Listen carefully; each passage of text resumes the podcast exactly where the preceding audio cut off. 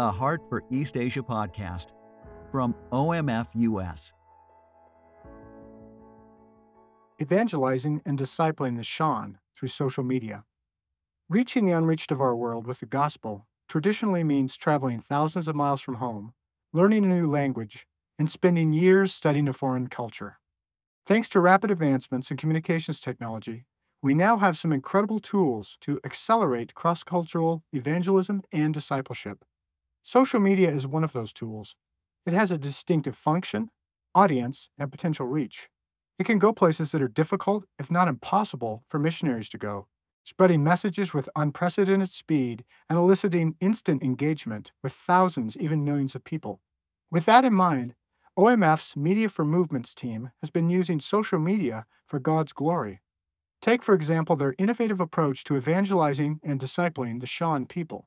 The Shan, as the October OMF prayer Powerlines detailed, are one of 70 unreached people groups spread across several countries along the Mekong River in East and Southeast Asia.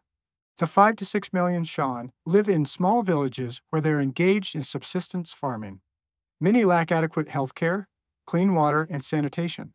The majority are Theravada Buddhists who also hold animistic and tribal beliefs. As Powerlines noted, God is at work among the Shan.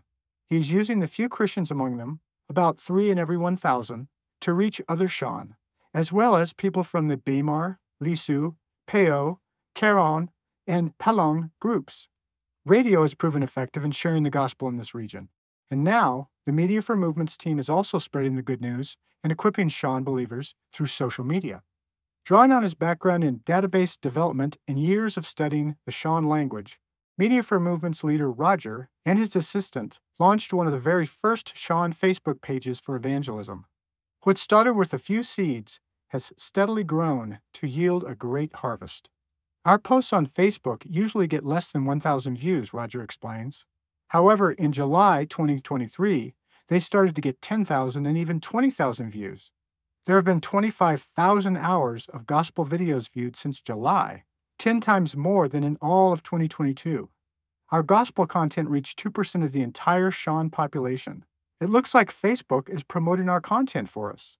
Facebook does not understand the Shan, but God is using Facebook to advance his kingdom. It is a remarkable achievement by a remarkable God. Please pray for the Shan people to continue to respond to the gospel message. Pray for Jesus to be exalted and magnified among the Shan. Ask the Lord to give Roger and his team of OMF media outreach missionaries new strategies and a vision for utilizing technology to reach these unreached people whom God so dearly loves. Pray for Media for Movements to continue to grow and be instrumental in accomplishing God's purposes.